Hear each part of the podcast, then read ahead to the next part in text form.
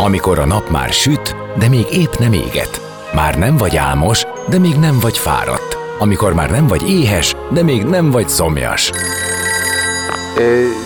Nem rosszkor? Pont jókor. Fényterápia Fehér Mariannal a Rádió Cafén. Benne a nap embere, kitekintés a világra és búvárkodás a lélekben. Minden hétköznap délelőtt 10-től délig. Pont jókor. Szép napot mindenkinek! 11 óra múlt 5 perccel Fehér Marián vagyok, és folytatódik a Pont Jókor, és az életünk dolgaiban itt lesz Badits Marcell, a Plakátfiú, aki 16 éve szenvedélyesen gyűjti a filmplakátokat. Amikor elhatalmasodott rajta a kor, felesége állítólag annyit kért tőle, hogy a passziója önfenntartó legyen. A gyűjtő, aki Plakátfiú néven szerepel a Facebookon, megalapította a Falra fel elnevezésű plakát aukciót.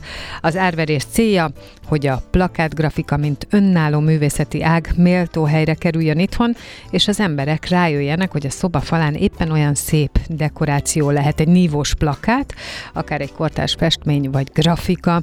A Falra felnek az X+N-edik része ma lesz egyébként, ma este vagy ma délután. Erről is fogunk többek között, meg hát a plakátokról, hogy miről mesél egy plakát, beszélgetünk majd Badits Marcellal. Maradjatok, zene után már is kezdünk.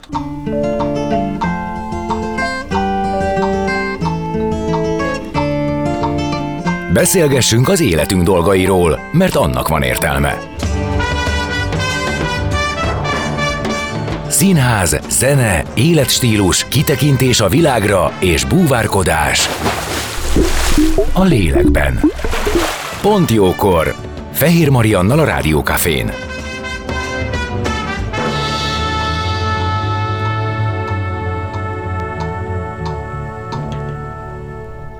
Szép napot mindenkinek, Fehér Marián vagyok, és vendégem, ahogy ígértem, Badits Marcell, a Plakátfiú, akit köszöntök, szia! Szervusztok, köszönöm én is, hogy meghívtatok. Gyere egy kicsit közelebb a mikrofonhoz, és hát bele is kezdünk, ugye azt mondtam, hogy ennek a Falra fel 8,5 plakát aukciónak az időpontja az a ma este, ma délután, ugye? Ezt te hoztad létre, és az egész indul a te szenvedélyes plakátgyűjtésedből, ami egyébként leginkább a filmekre koncentrálódik, de itt egyébként ezen a plakátaukción mások is lesznek. Térjünk már vissza erre, hogy hogyan is volt ez 16 éve, miért kezdted el gyűjteni, mit gyűjtöttél, hogy gyűjtötted? Az az igazság, hogy én az első munkájám az a Mafilm volt, és a Mafilm szobrász műhelyében én ott elég sokáig részt vettem magában a filmkészítésben is. De hát ugye a korosztályom az a filmeken szocializálódott, mert a mozikba sokkal gyorsabban bekerültek a nyugati, keleti, bármilyen filmek, sokkal jobban lehetett látni, tehát volt mihez hasonulnunk, vagy próbáltunk ilyen képeket keresni. Én mindig is egy nagyon-nagyon filmszerető ember voltam, valószínűleg ebből kifolyólag mentem a Mafilmhez dolgozni, és amikor én elkezdtem gyűjteni 2007-ben ezeket a plakátokat, mindenképpen valami olyasmit akartam, amihez tudok kapcsolódni, és ez a film volt. Én nagy Belmondo rajongó vagyok, tehát nekem éveken keresztül egy Zsaru vagy Csirkefogó plakát volt kín, a falamon nem voltak plakátjaim, tehát nem gyűjtöttem effektíves semmit, tehát nem volt gyűjteményem, tehát még azt hiszem talán gyerekkoromban bélyegeket gyűjtöttem, de azt idő után abba hagytam, de ez a plakát kín volt mindig is a falon, tehát ahova költöztem, az a plakát a kerettel együtt jött velem. Mindig vagy a hálószobában volt, vagy egy központi helyen volt. Valószínűleg azért, mert a Belmondóra én úgy néztem, mint akkoriban a korosztályomnak a nagy része, hogy egy Isten király. Tehát a férfi, aki lebeg, és bármit megtehet. Igen. De még most is az, és akkor így elkezdődött, és akkor elkezdtem gondolkodni 2007-ben, hogy mit szeretek, mi az, amivel talán a gyerekemnek, bár nem biztos, hogy nyomot akartam hagyni, de elkezdtem valamiképpen úgy nézni erre az egész dologra. Nekem olyanok, mint egy ilyen hatalmas nagy bélyegek. Tehát olyan, tulajdonképpen, mint a bélyeget gyűjtenék, csak szóval ebből sincs már sok. Tehát nagyon kevés. Vannak olyan plakátjaim, amiből egy pár darab van. Van olyan, ami amiből lehet, hogy sok van, de nekem a történet miatt, ahogy megszereztem, vagy egy olyan történet van mögötte, ami, mit tudom én, az Zugló moziban láttam ezt a filmet, mert ott ment már csak, vagy a sportmoziba, tehát mindig van valami kis alaptörténet. Képzeld el, hogy abban biztos voltam, és azért is mondtam azt, hogy beszélünk arról, hogy miről mesélnek a plakátok, tehát abban biztos voltam, hogy ezekhez kapcsolódik érzelem, sztori, valamilyen élethelyzet, valamiért az, amit a plakát ábrázol fontos volt, ahogy a Belmondo, szóval, hogy ebben biztos voltam, hogy kapcsolódik hozzá ilyesmi, és ilyen értelemben ez a saját emlékkönyved is. Hát igen, tulajdonképpen én mindig úgy tekintek magamra, mert ugye amikor az legelején elmondtad, hogy a gyűjtemény az úgy növekszik tulajdonképpen, hogy amit én eladok, én abban a pillanatban tulajdonképpen újra veszek. Ez egy nagyon kis piac, ez a magyar piac, itt nem lehet várni arra, hogy... Tehát ha valami ott áll veled szembe, azt meg kell venni, mert lehet, hogy 10 év múlva se. Tehát volt olyan plakát, amire vártam 8 évig, és egyik pillanatra a másikra 6 darab jött belőle be. És mind a 6-ot meg kellett venni, mert lehet, hogy megint 10 évig nem fogom meg látni. És akkor miért kell mind a 6? Mert csere. Mert cserélni lehet. Ez tényleg ilyen értelemben biznisz. Van, amit szeretsz, megtartasz, van, amit elcserélsz, van, amit eladsz. Egyébként az, hogy egy aukciót szervezel belőle és eladsz, itt semmiért nem vérzik a szíved, vagy mindenből van még? Hát most például van egy olyan a Tengeri Farkasok című pucu, egy olasz származású grafikusnak a plakátja, amit megbántam, hogy beraktam az árverésre. Megmondom őszintén. Később kivenni? Nem lehet már kivenni, tehát ez nem lenne fair. Tehát maximum azt csinálhatom, hogy magamra licitálok. Tehát volt azt ilyen, hogy például amúgy a Múzeum Antikvárium a másik aukciós ház, akivel együtt szervezzük ezt, volt, hogy én rálicitáltam az ő plakátjukra, mert nekem kellett az a plakát. És megvettem. Méghozzá elég komoly licit háborúban. Egy Andy Warhol kiállítási plakátot vettem meg. Na, kemények tudnak lenni, tehát felverődik az áruk. Hát volt már 1 millió, 1,5 millió forintos leütési árunk is. Úgyhogy indult ebből a 10-10 ezerből? 150 000-ről indult, és 1,5 millió lett, 1,7 millió. Aha. Ez hozzá kell tennem, hogy egy külföldi piachoz képest ez nagyon-nagyon-nagyon kedvező. Tehát $2 millió plakát is van. $2,5 millió plakát is van. Tehát vannak olyan Fritz Lang Metropolis plakátok, amiből összesen 5-ről tudnak, hát ezeknek persze olyan áruk van a Fritz Lang miatt is, a Metropolis miatt is, a filmtörténeti fontosságuk miatt is, ami már egyszerűen behatárolja, hogy ezt észszerűen vagy egy gyűjtemény tudja megvenni, vagy nagyon-nagyon gazdag magánszemély. Például a Metallica-nak az egyik zenésze horrorfilm plakátokat gyűjt, ő a legnagyobb horrorfilm plakát gyűjtő a világon, olyan dolgai vannak, ami egyszerűen felfoghatatlan, az egyik gitárja is egy ilyen horrorfilm plakátot ábrázol. Tehát vannak, de például Tom Hanks például írógépeket gyűjt. Tehát nagyon érdekes dolgok vannak, amiket így az ember így nem gondolna, és az is nagyon furcsa, hogy azt gondolják, hogy a férfiak a gyűjtők. Nem, a nők nagyon-nagyon komoly. Tehát olyan nem verekedés volt, de láttam olyan licit háborút, ami 2 hölgy között alakult ki. Láttam, hogy mind a 2-nek kell. Mert hogy szüksége van rá egy Alain Delonra, vagy egy... Hát arra minden nőnek szüksége van. Most is lesz például egy dedikált fotó Delontól. Hát ne viccelj. Hát igen, Belmondo, Delon, 2 nagy ágyú. Így van.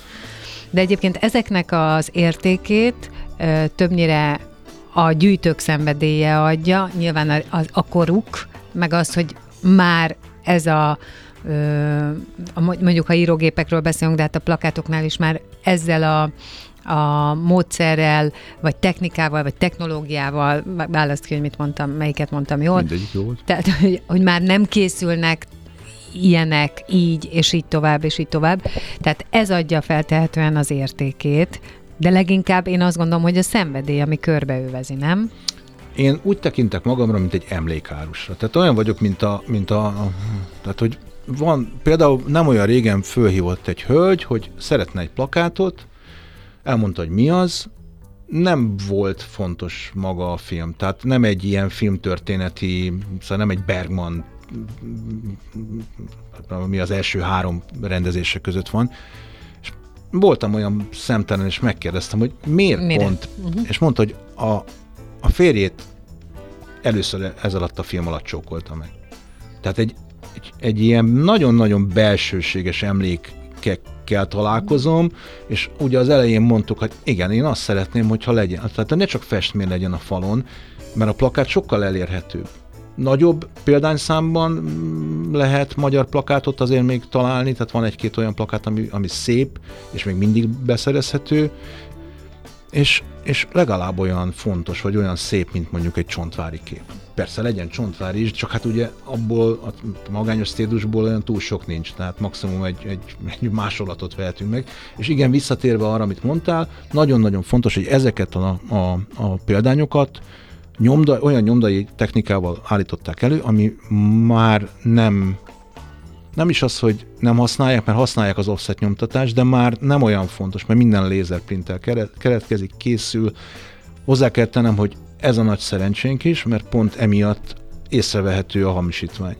De én nekem az eredeti szakmám az nyomdász, tehát nekem ilyen szempontból is nagyon nagy szerencsém van, hogy egy olyan hobbim, vagy egy olyan szenvedélyem van, ami köthető. Tehát azért, de már engem is vezettek meg olyan hamisítvánnyal, amiről nem nagyon-nagyon nehezen. Aztán később kiderült, hogy hamisítvány, de én is azt gondoltam, hogy eredeti. Ez jó pár évvel ezelőtt volt, amikor még mohó voltam, és szenvedélyes, amikor az emberben van egy ilyen, én ezt ilyen Dagobert bácsi effektusnak hívom, ez mindent már akarok szerezni, és akkor az enyém legyen, ne legyen másé.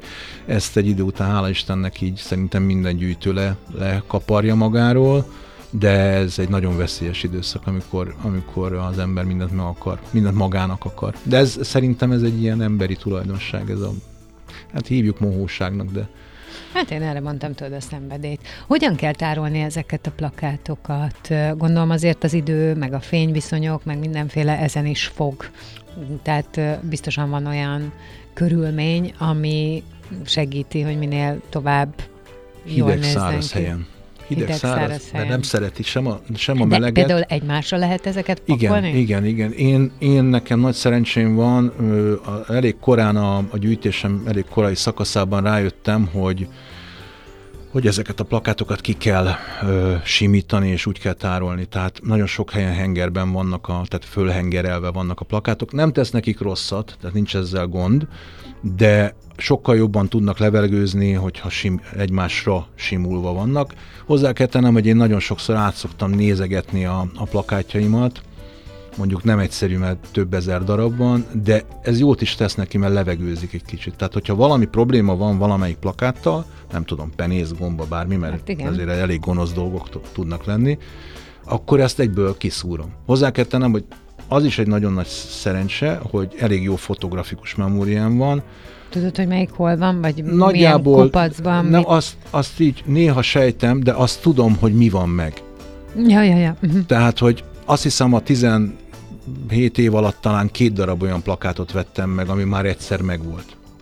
Tehát ez egy nagyon jó szám, mert 8-10 ezer plakátom van. 8-10 ezer plakát? Igen, hát ebből benne van a Dagobert effektus az elején, amikor az ember megvesz olyan dolgokat, amihez most már lehet, hogy csípesszel se nyúlna hozzá, olyan csúnya. Tehát azért vannak ugye nagy számú filmet hoztak be a 70-es években, a 60-as években, rengeteg szocialista alkotás, mongol, bolgár, román, van amihez, tehát a film az maga... Szoktad összehasonlítani a különböző korszakoknak a produktumait? Igen, persze, megvannak. És mit látsz például, hogy milyen különbségek vannak abban, hogy egy plakátban mi volt a hangsúlyos, nem tudom, a 70-es években, ugye neked azért ez a 70-es évek filmjei volt a nagy kattanásod. 60-as évektől gyűjtök.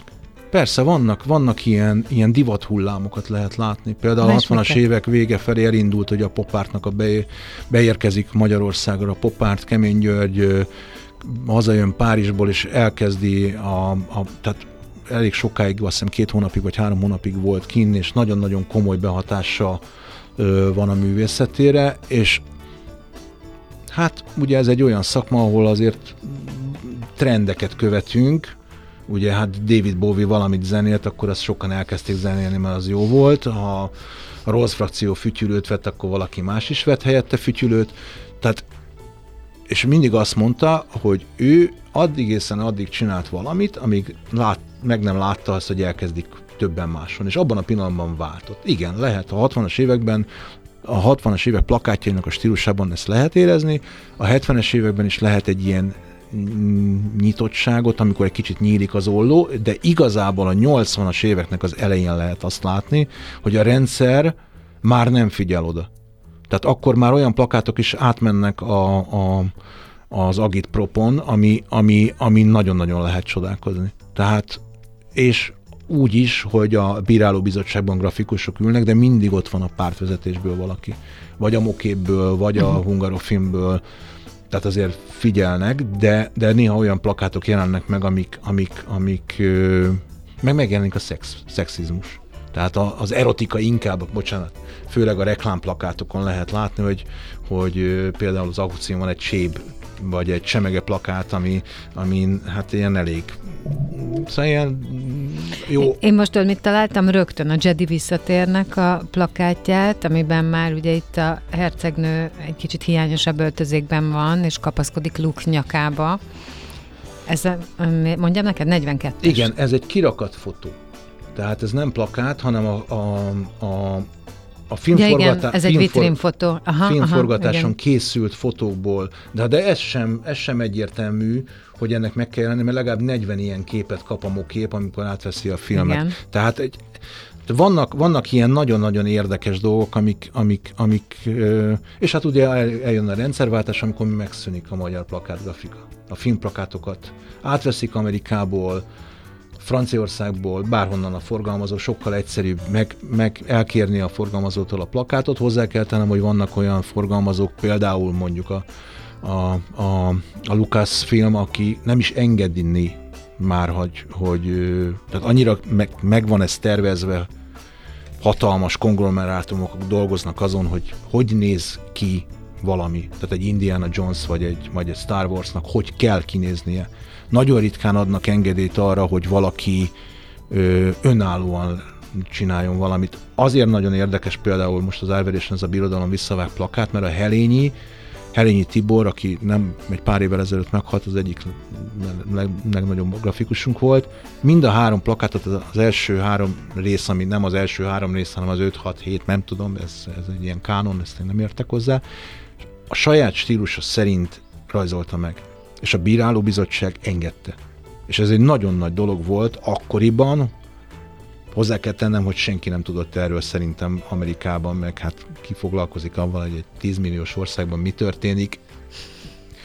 Ennek is megvan az értelme, hogy miért rajzoltattak magyar plakátokat, miért nem vették át, mert ha átvesznek mondjuk egy Indiana Jones plakátot, ahogy aztán később történt, mert gyorsan meg kellett csinálni a plakátot a filmhez, lehet rajta valami olyan jel, vagy olyan jellegzetesség, amivel nem ért egyet az adott politikai rezsim. Tehát azért ez egy nagyon, szóval ilyen finomak ezek a dolgok, de van, amikor például az első Indiana Jonesnak a plakátját fogták és újra rajzoltatták. Tehát ugyanaz a plakát, csak egy magyar grafikus újra rajzolta, de hogy miért? Erre sajnos nem. És azt sem tudom, hogy ki volt az. De valami biztos, valami oka. Valamiért, igen. Persze. Valamiért belenyúltak. Valami olyasmi volt rajta, amit nem akartak, hogy ott legyen. Zenélünk, és aztán folytatjuk a beszélgetést innen. Vendégem továbbra is Badits Marcell, a Plakátfiú, Falra fel, ugye jól mondom, Falra fel, 8,5 plakát aukcióról kapcsán beszélgettünk, ami ma lesz. De egyébként meg igazából a plakátokról, meg a gyűjtőszenvedélyről. Szóval a zene, és jövünk vissza, maradjatok.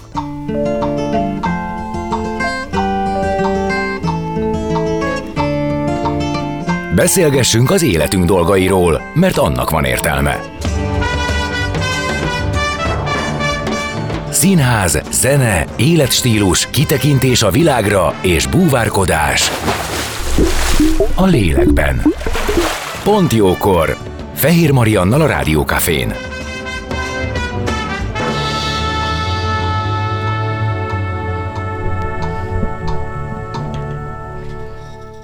és vendégemmel Badits Marcellel, aki a plakátgyűjtő Plakátfiú, a Falra fel 8,5 plakát aukció egyik szervezője, és a plakátokról beszélgettünk, ugye ez az aukció ez ma lesz, és hát össze van állítva, egyébként van egy online katalógus is, össze van állítva, be vannak fotózva itt szépen a plakátok, hogy mik, amik ma kalapács alá kerülnek, nagyon sok a film, de egyéb művészet, fotó, reklám is van, és azt beszéltük itt a zene alatt, hogy rátérünk itt a Sztárüdítő, a Háztartás ABC-je, Csemege, a Videótól Rádió Televízió, ez 80-as évek, 82-es és 80-as plakátok, és Tóth Józsefnek, a Füles Tóth Józsefnek az igen, az a beceneve, vagy Füles, mert elég nagy elálló fülei vannak, és mindenki így ismeri, igen, a szakmába, egy tündér, egy nagyon-nagyon aranyos pali, aki tényleg a mai napig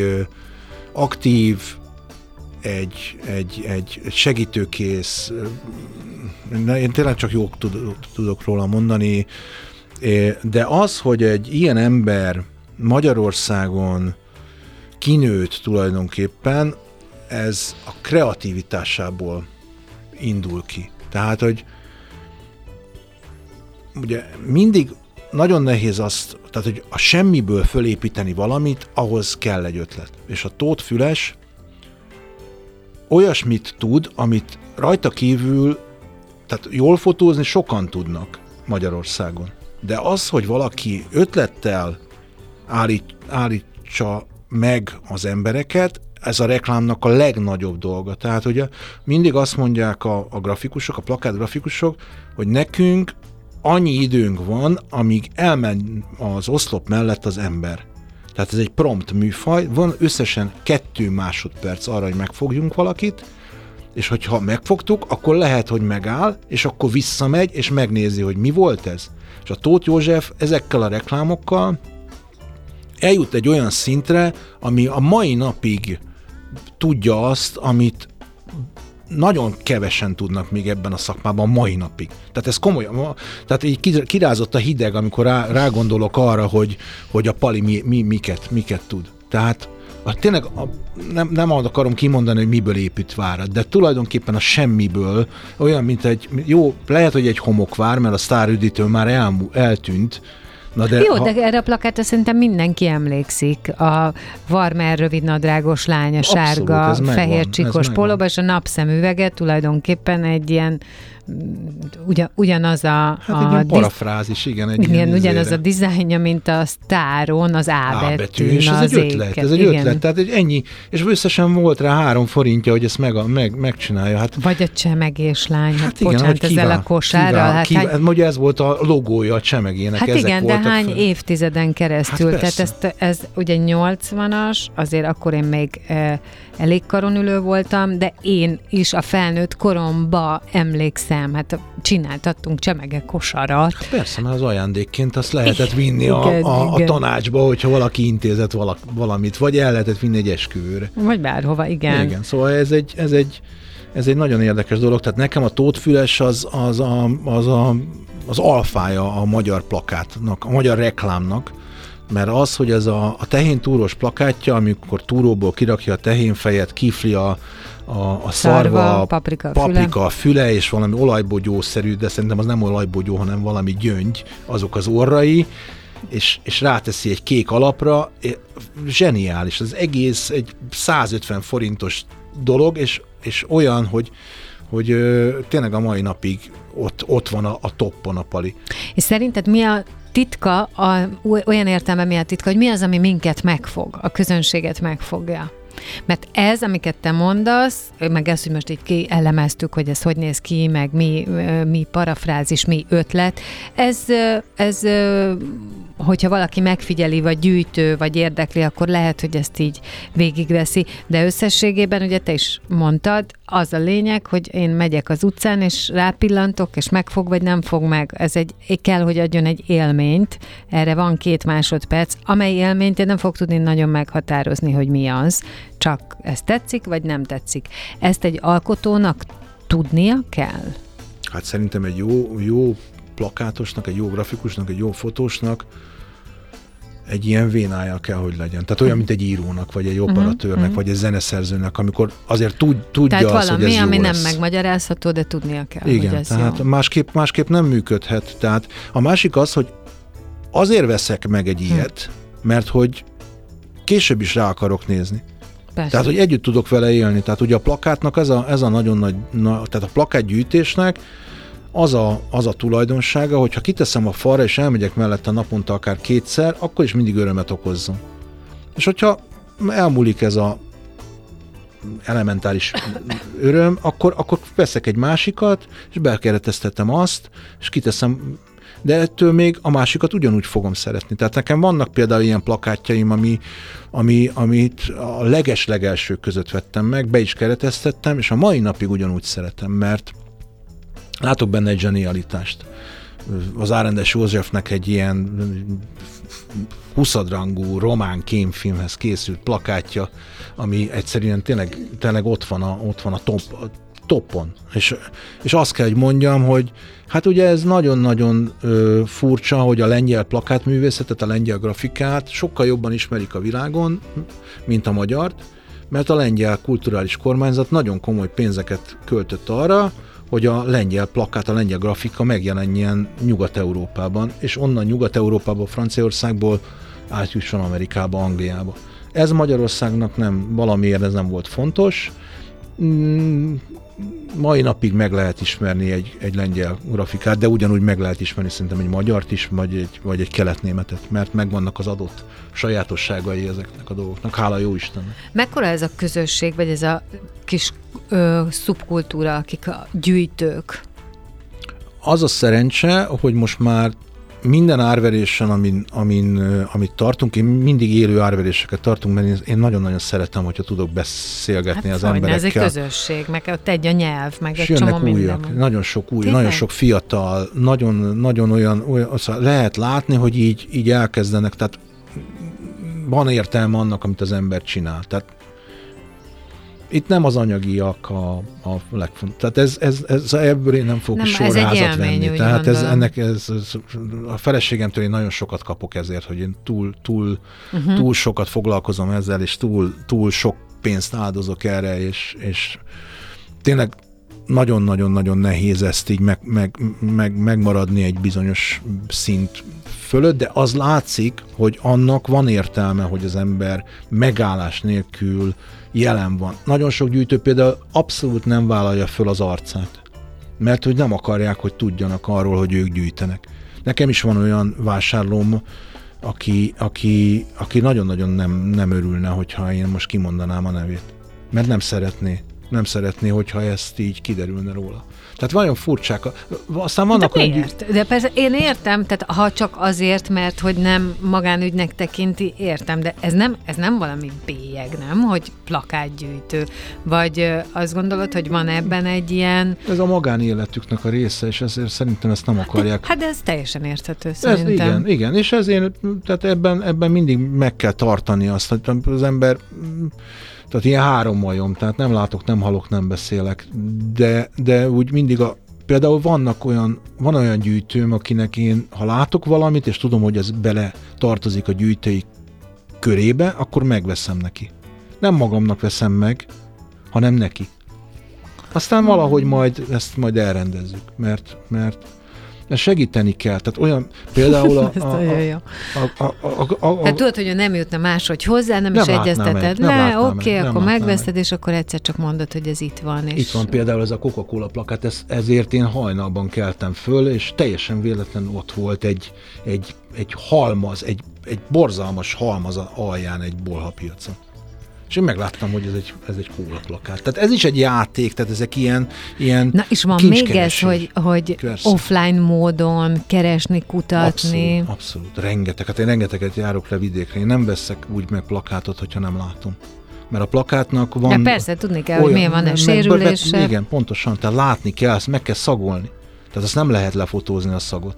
Persze. Hát én voltam egyszer Miskolcon, egy olyan gyűjteményt láttam, hogy legszívesebben elástam volna ott a tulajdonost.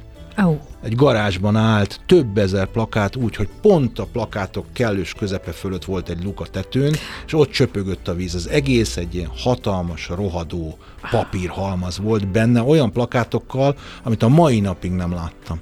Olyan értékkel, hogy egyszerűen, és mondta, hogy hát de biztos meg lehet menteni, hát mondom, persze benzinnel az egészet úgy, ahogy van, föl lehetne gyújtani, és legszívesebben tényleg. Tehát ilyenben például nem veszted el a fejedet, tehát nem mondod azt, hogy oké, elhozom, miközben nem egyébként lehet, használhatatlan. Nem lehet. Egy bizonyos idő után azért az ember pontosan tudja, hogy mi az, ami javítható, a javításnak milyen szintjét tudjuk elérni, mit tudunk belőle kihozni, és nem szabad hiú reményeket, tehát azt tanultam meg, tehát nem szabad azt mondani, hogy ez ilyen szép lesz, meg olyan szép lesz, és a fotókat is úgy kell megcsinálni, hogy az állapotuk tényleg a valós dolgot tükrözze. Az elején mindig egy picit próbáltam javítani, mert hogy ilyenek akartam én is látni. Tehát, hogy az ember, amikor ugye bemegy egy igazolványképet, és akkor nem tetszik, amit lát, mert hogy a haja nem úgy áll, szóval ezek ilyen játékok, és ezért mondtam azt a legelején, hogy ilyen emlék, tehát én emlékhárus vagyok, tehát ilyen, nekem így ki kell, tehát én szeretem azt, hogyha valakinek tudok adni. Én hát igen, és ki tudja, hogy mit adsz vele, ugye, mert ez egy csomó minden van, ami az ő lelkében, a magánéletében hát van. Biztos, hogy mindent de nem kell, meg nem is kell, nyilván feltétlenül nem kell mindent tudnod. Na már csak egy kérdésre maradt idő, és persze nem tudom, hogy erre van-e exakt válasz. Van neked fixen kedvenc plakátod? Vagy ez így változik? Hát, nagyon szeretem a Kemény Gyurinak a plakátjait. Hát egy inkább azt mondanám, hogy ilyen 10-20 plakát van, ami benne van, ugye benne van a belső körbe, és avval így szívesen együtt élnek, de mondjuk, ha belegondolunk abba, hogy 10 A1-es plakát, ez egy komplett 100 négyzetméteres falat foglal el, akkor már eleve itt is azért vannak, tehát nekem olyan mennyiségű plakátom van, amivel meg tudnék mondjuk egy ilyen kisebb francia kastélyt tölteni. És van olyan plakát, ami nagy vágy, és még nincs meg? Igen. De azt tanultam meg a hosszú évek alatt, hogy nem kell, szóval nem szabad türelmetlennek lenni. Várni kell. Hát az élet hosszú. Vagy bejön, vagy nem. Tehát lehet, hogy jön valami más, amire ugyanúgy vágyom, csak nem tudok róla. Tehát nekem épp eléggé foglalja le az agyamat az, hogy a saját anyagomat fejben tartom, és abban a pillanatban, hogy jön valami olyasmi, ami új, tehát én ennek a legjobban, magának ennek a gyűjtőszenvedélynek a legjobb része az, amikor az ember megtalál valamit. Az valami hihetetlen, olyan, mint hogyha olyan adrenalin bombát tud adni, amit elmondhatatlan. Tehát, hogy találsz valami olyasmit, amit még soha nem láttál, vagy amiről nem tudnak az emberek. Tehát az egy olyan plakátot, ami nincs dokumentálva, az valami hihetetlen nagy dolog. Tehát olyan, mint hogyha valaki lemerülne a tenger alatt, és ott búvárkodik, és egyszer csak ott van előtte egy ilyen római gálya tele, nem is arannyal, hanem valami olyasmivel, amiről nem tud senki, mert nem vették észre. És például múltkor találtam egy olyan Szimbád plakátot, a Huszáriknak, soha az életemben nem láttam még. Soha. És hogy miért készült el, miközben volt rendes filmplakátja, és ráadásul egy nagyon-nagyon komoly grafikus csinált hozzá plakátot, és ezeknek utána járni, elkezdeni azt, hogy akkor most miért készült el, itt jönnek a nagyon nehéz dolgok, mert semmi nincs dokumentálva, tehát abszolút semmi, már nem élnek azok az emberek, akik döntöttek arról, vagy nem akarnak beszélni, mert ugye akkor kiderül, hogy ők valamilyen helyzetben voltak abban az időszakban, ami simán lehet, hogy nem is emlékszik. Tehát meg a másik az, hogy nem is akar emlékezni, nem is emlékszik rá, nem dokumentálta, 57 ilyen döntés hozott naponta, mit tudom én, hozzá kell tennem, hogy valamennyire azért tudom, hogy a MOKÉP hogyan választotta ki a grafikusokat, tehát nem volt benne politika, hanem inkább ilyen személyes, jó, tehát hogy valaki valakivel jóba volt, akkor meghívták, de ez egy tehát nem, az a szerencse, hogy jó dolgok készültek, jó minőségű, vállalható dolgok. Ez nagyon-nagyon fontos, hogy mai napig azt mondom, hogy egy apokalipszis mostnak a plakátja, pedig 4 fajta plakátja van, csak magyar, Mindegyik vállalható. Mindegyik valamiért fontos, és grafikailag is jó. És hát egy amerikai gyűjtő meg ránéz, és nem tudja, hogy hoppá, ez most micsoda? Tehát mindig ezt kérdezik, hogy mit szedtek a grafikusok, tehát hogy milyen speed, vagy LSD, vagy mi lehetett. Nem, elvonatkoztatnak, más gondolnak arról. Nem a Marlon Brando. Az egyiken például rajta van Marlon Brando, de hátulról, a dzsungel előtt. Kreatívnak kell lenni ebben. Abszolút. Nagyon köszönöm, hogy itt voltál, és sok sikert kívánok, meg hát akkor gondolom, hogy sok öröm is lesz ebben a mai plakát aukcióban. Badits Marcell plakátgyűjtő, Plakátfiú a Falra fel, 8,5 egyik szervezője.